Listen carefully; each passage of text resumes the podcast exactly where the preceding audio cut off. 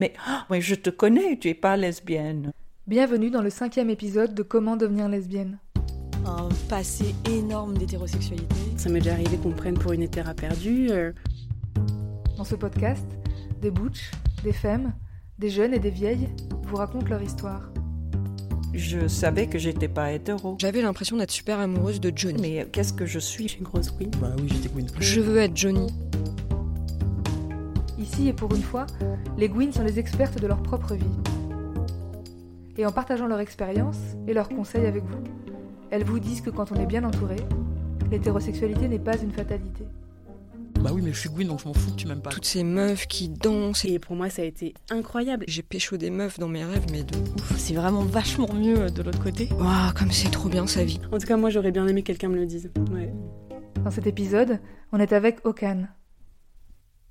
Du coup, on va commencer par une question simple. On va te demander de te présenter, dire tout ce que tu as envie sur qui tu es pour qu'on te connaisse, quoi. Moi, c'est Aukan, j'ai 30 ans. Je vis à Paris depuis quelques années maintenant, mais je viens du nord de la France. Je suis lesbienne. C'est aussi pour ça que je voulais venir à cet atelier, parce que je pense que c'est important de garder des traces de tout ça, surtout à une époque où c'est quand même assez facile de partager des témoignages. Et du coup, voilà, j'avais déjà fait un autre enregistrement, mais dans un autre cadre, pour parler plus de mon adoption. Et du coup, voilà, j'ai trouvé ça... Je trouve que c'est vraiment un médium qui est hyper intéressant. Les enregistrements audio, les podcasts, j'en écoute quand même pas mal. T'en viens à la deuxième question qu'on pose en général, la question de savoir comment tu t'identifies. Et du coup, tu dis que tu t'identifies comme lesbienne. Est-ce que tu peux nous dire de quand ça date, depuis combien de temps, puis comment ça a surgi, s'il y a eu des déclencheurs, enfin comment ça t'est venu de te... Alors j'ai mis des mots dessus à l'âge de 12 ans. Je ne sais pas comment je connaissais ce mot. Enfin, quand je m'interroge aujourd'hui, je ne sais toujours pas comment j'ai pu me dire à 12 ans, donc à l'époque c'était en 2000, t'es lesbienne. Sachant qu'au début, je me disais pas t'es lesbienne. Je me disais tu es bisexuelle. Et pareil, je n'ai aucune idée de comment je savais à l'époque le mot bisexuel, comment c'est apparu. Parce qu'il y avait toujours ce truc de t'as jamais été avec des garçons, tu es manifestement amoureuse de filles de ta classe, mais il y avait toujours ce truc de « t'es pas valide si... » Voilà. Puis, je crois, à 15 ans, quand j'ai fait mon coming out d'abord à mes amis, j'ai tout de suite utilisé le mot « lesbienne ». Et plus tard, en fait, avec les années, j'ai, de par mes rencontres, parce que j'ai commencé d'abord dans des collectifs associatifs, des collectifs de convivialité, plutôt LGBT. Et puis, au fur et à mesure, j'ai commencé un peu à me politiser et à rencontrer des gens encore plus militants, encore plus engagés. Et 2012-2013, c'est l'époque de la Manif pour tous, j'ai commencé à lire pas mal de choses justement beaucoup plus radicales pour essayer de gérer un peu la violence extérieure. Et c'est comme ça que j'ai vraiment utilisé le mot lesbienne un peu comme une identité politique. Et qu'au fur et à mesure, je suis vraiment, c'est comme ça que je me définis, je suis lesbienne avant tout en fait. Et bien sûr, j'ai lu des trucs, j'ai lu Vitting, j'ai lu... Mais c'est surtout vraiment plus des discussions avec d'autres militantes qui m'ont conduit à ça, à me définir vraiment comme lesbienne et que ce soit vraiment une part importante de ma vie. Et ça recouvre quoi, du coup, ce terme lesbienne? Comment tu le définis? Qu'est-ce que ça veut dire dans ta vie? Comment tu le définirais? C'est vraiment faire ma vie autour des femmes. Et ma vie amoureuse, affective... amicale, c'est valoriser les femmes. Et c'est quelque chose que j'ai pas fait dans ma jeunesse justement, parce que au début quand je me disais lesbienne, j'avais surtout des amis mecs. Et être lesbienne à l'époque, c'était plus être leur pote et leur pote de beuverie et t'es pas vraiment une meuf, du coup on peut dire les trucs les plus salaces et du coup j'étais dans cet entre-deux où je sais plus qui avait dit cette phrase, mais c'était détester l'objet de ton désir, un peu, de j'aimais pas les meufs, en fait. Je traînais qu'avec des garçons. Parce qu'il y a que comme ça que je me sentais bien. Et je me sentais toujours un peu en terrain hostile quand j'étais avec des filles. Parce que... il y avait ce truc de... tu peux pas être ami avec elle parce qu'il y a forcément un truc de désir, ou qu'elles vont se méfier en tout cas de toi. Et du coup, ce sera jamais un truc pleinement serein. Et ça a beaucoup évolué avec le temps, où j'ai vraiment appris à aimer les femmes, en fait. Toutes les femmes. Et c'est ça pour moi, être lesbienne. C'est un truc de solidarité de meuf.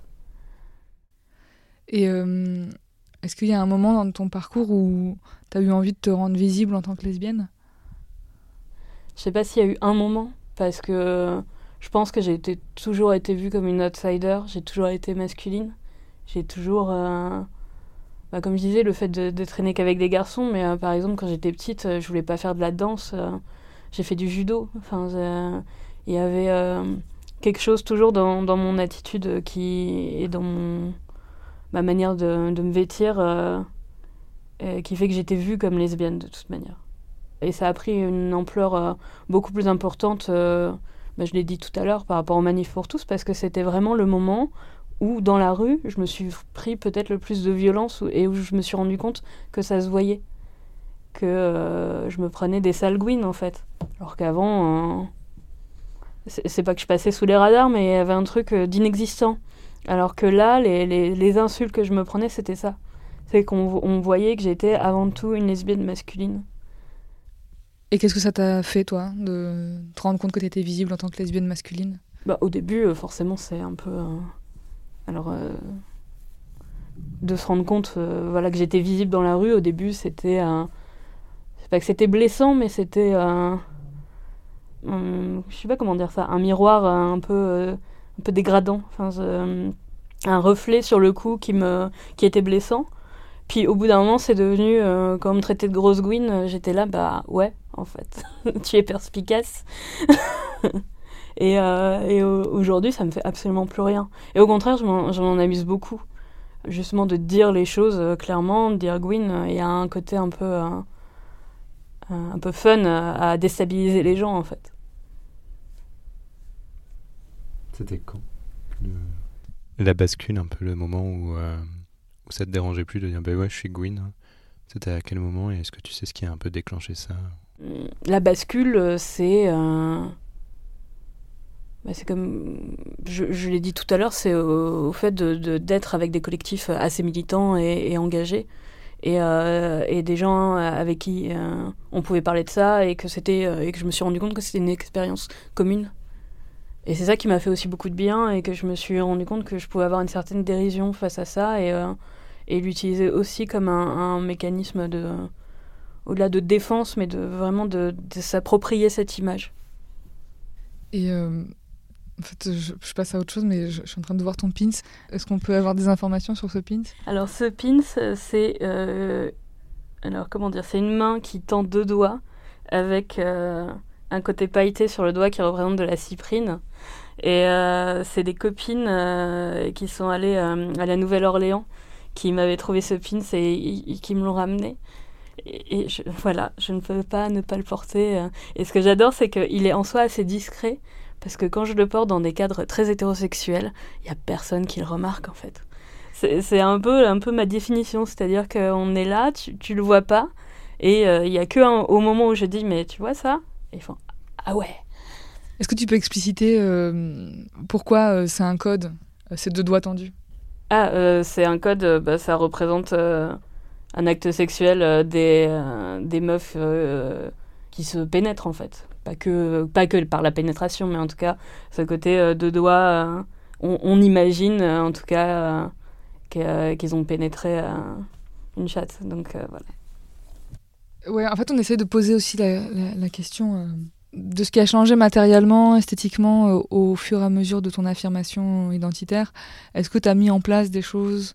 Ça peut être de la musique que tu écoutes, les livres que tu lis, les vêtements que tu portes. Est-ce que tu as changé des choses, soit à un moment où tu as pris un moment de prise de conscience, ou au fur et à mesure, une espèce de transformation progressive, ou alors pas du tout, tu étais déjà comme ça et puis tu n'as rien changé ?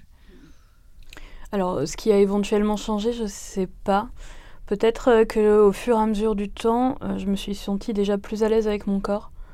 Il y a un vrai truc qui fait du bien dans le fait d'être... enfin, de baser sa vie essentiellement sur des femmes et leur regard, c'est que ça te porte et que d'un coup tu t'autorises à plus juste être un corps qui pourrait éventuellement te sexualiser, et du coup ça devient de plus en plus serein. Enfin, c'est pas facile, je vais pas dire que c'est facile tout le temps. Par exemple, si je sors de la Gaieté lyrique, je sais que ça va être de nouveau compliqué d'être moi dans ce corps. Donc ce corps gros, hein, je préfère préciser, parce que tu fais 120 kilos. Du coup, ouais, je pense déjà c'est une partie ça. Qu'est-ce qui a changé? Les modifications corporelles. Bon, là, j'ai pas le budget, mais je me tatoue de plus en plus. C'est un vrai plaisir. Je crois qu'il y a un vrai plaisir vraiment à jouer avec mon corps. Là, par exemple, je suis dans un projet où j'essaie de me muscler. Donc il y a un vrai truc de prendre de l'espace et de s'autoriser à prendre de l'espace autrement. Ça, c'est un vrai bénéfice. Pour ce qui est vestimentaire, bah, ça n'a pas trop changé. Parce que du coup, je me suis toujours, je m'habille toujours avec côté masculin des sites internet pour vêtements. Donc ça change pas trop. Et après, dans ma vie... plus ma vie affective, je pense que j'ai vraiment trouvé un vrai soutien, une vraie solidarité avec des meufs. Et je me souviens au moment le plus noir de ma vie, où j'étais dans le nord de la France, sans perspective d'avenir, sans travail, sans rien. Il y a des meufs, et dont ma copine avec qui je suis depuis pas mal d'années, qui m'a proposé de venir vivre à Paris. Et là, j'ai eu cette chance d'enfin grandir et enfin m'épanouir. Et ça, clairement, ça aurait pas pu... J'imagine même pas que ça aurait pu être fait dans un autre contexte qu'une meuf lesbienne qui m'accueille comme ça. Et du coup, ce qui a changé aussi, c'est que j'essaye de faire ça. Par exemple, là, on a choisi un appartement il y a 2 ans. Enfin, on est locataire, mais c'était l'idée, c'est il faut absolument qu'on ait un canapé-lit pour accueillir les gens qui sont de passage, même si on les connaît pas. Par exemple, quand il y a une annonce qui tombe en disant « Ouais, je veux être à Paris, c'est des potes de potes, on connaît pas, on propose. » Voilà, il y a des cagnottes qui tournent, si on peut, on donne un peu de sous pour des meufs en galère. Donc ouais, c'est vraiment ça, tourner ma vie autour des meufs. Et du coup, est-ce que tu peux nous raconter très concrètement qu'est-ce que ça change d'arriver à Paris et d'être à Paris, venant du Nord ? Bah, en fait, je me rends compte que là, ça fait 5 ans que je vis là. Et que ça fait seulement maintenant, depuis quelques mois, que je me sens bien à Paris. Parce que je trouve que c'est une vie assez dure, au-delà de que c'est cher. En fait, c'est cher d'être à Paris, c'est cher... j'ai dû faire quand même pas mal de concessions. J'ai bossé dans un taf purement alimentaire pendant 4 ans, qui m'a vraiment plongée dans une profonde dépression. Mais bon, il fallait bien travailler parce qu'il faut bien payer le loyer. Au-delà de ça, ce que j'ai trouvé, c'était l'idée de se faire une communauté. Et autant à Lille ou dans d'autres villes, parce que j'ai vécu aussi à Bordeaux, c'était assez simple. Et à Paris, je trouve ça assez difficile, en fait. Les gens sont beaucoup en retrait. Et tu sais pas si ça devient tes potes ou pas facilement. Du coup, ouais, j'ai quand même mis du temps à m'intégrer. En fait, je te posais la question parce que tu disais que ça t'a permis de t'épanouir, d'être qui tu es, etc. Et ma question, c'était plutôt qu'est-ce que tu as trouvé à Paris qui t'a permis des choses que tu n'avais pas ailleurs ? Mais c'est vraiment purement matériel, c'est vraiment trouver du travail, en fait. Parce que j'ai pu être lesbienne et aussi m'épanouir d'une certaine manière quand j'étais à Lille. Mais ça change vraiment tout, le fait d'avoir des moyens financiers. Et clairement, si j'avais pas une situation, en tout cas une bonne situation financière, je ferais pas ce genre d'activité. Je viendrais pas à des festivals, je ferais pas des concerts autant. Après, ce que ça m'a apporté vraiment, c'est une vie culturelle. C'est une vie culturelle, pas tant associative, parce qu'au final, j'ai jamais été dans des assos ici. Mais oui, c'est une vie culturelle et du coup communautaire. Et clairement, ce genre de discussion qu'on a là, je sais pas si ça aurait pu se faire ailleurs. C'est dommage d'ailleurs, mais je me pose vraiment la question, est-ce qu'un festival comme La Proud, ça aurait pu être fait ailleurs ? Je pense pas. Ou en tout cas pas avec ces moyens-là.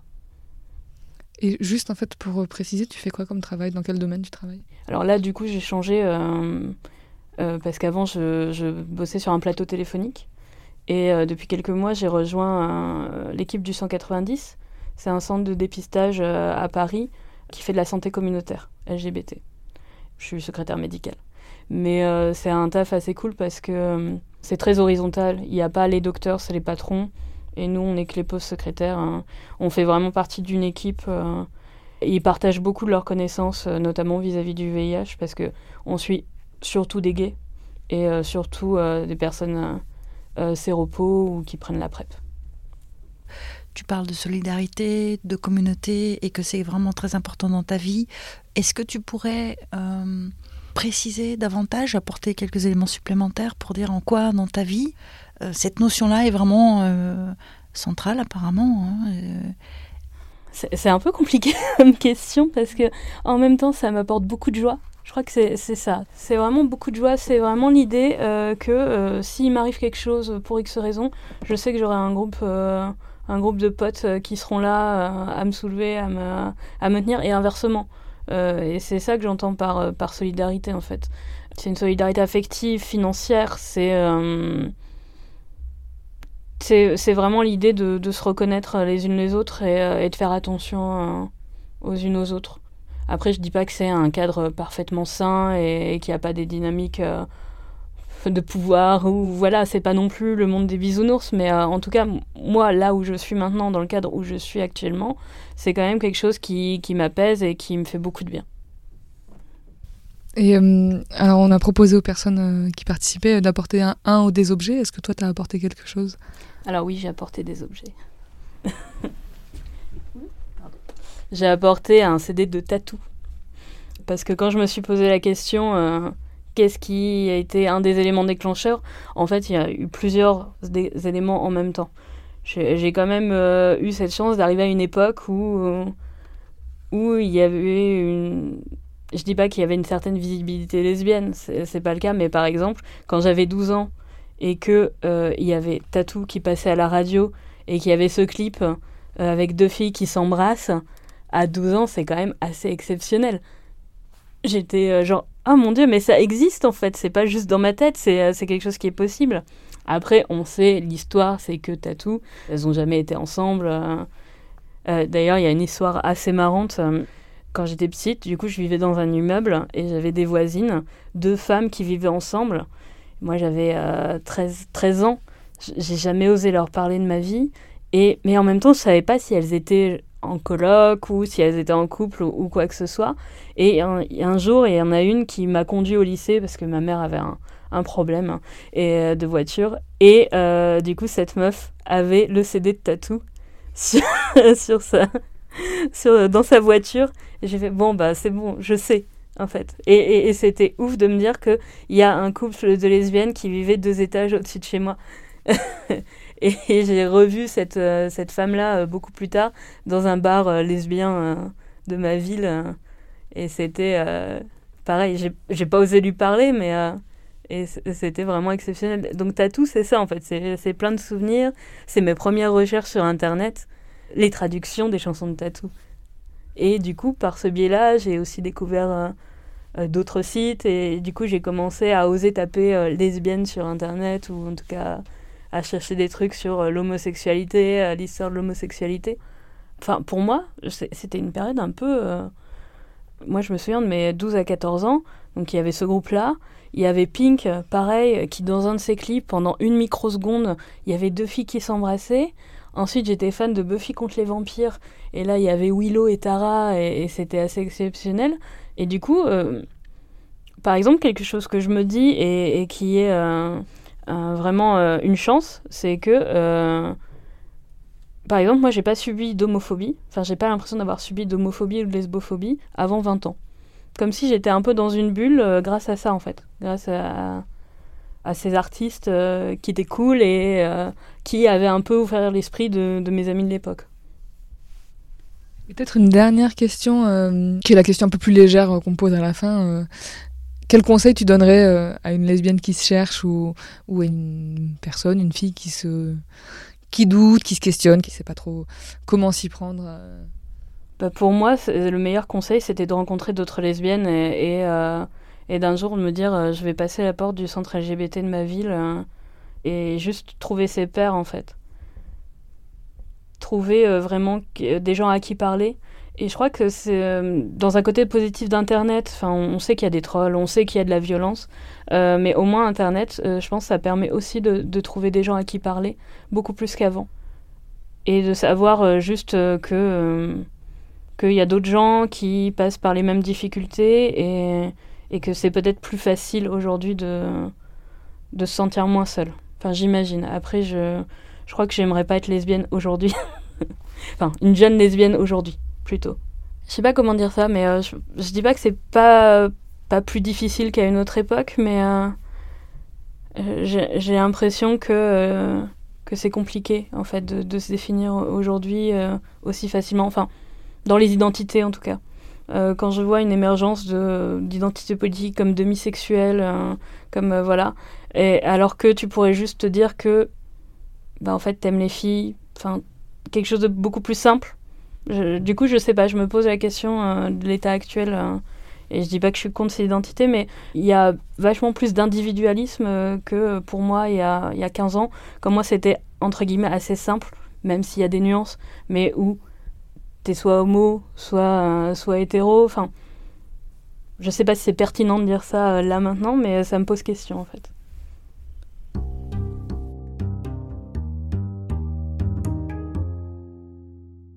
L'enregistrement de cet épisode a été assuré par Qiu Zimmermann et la musique a été composée par Mathilde Forget.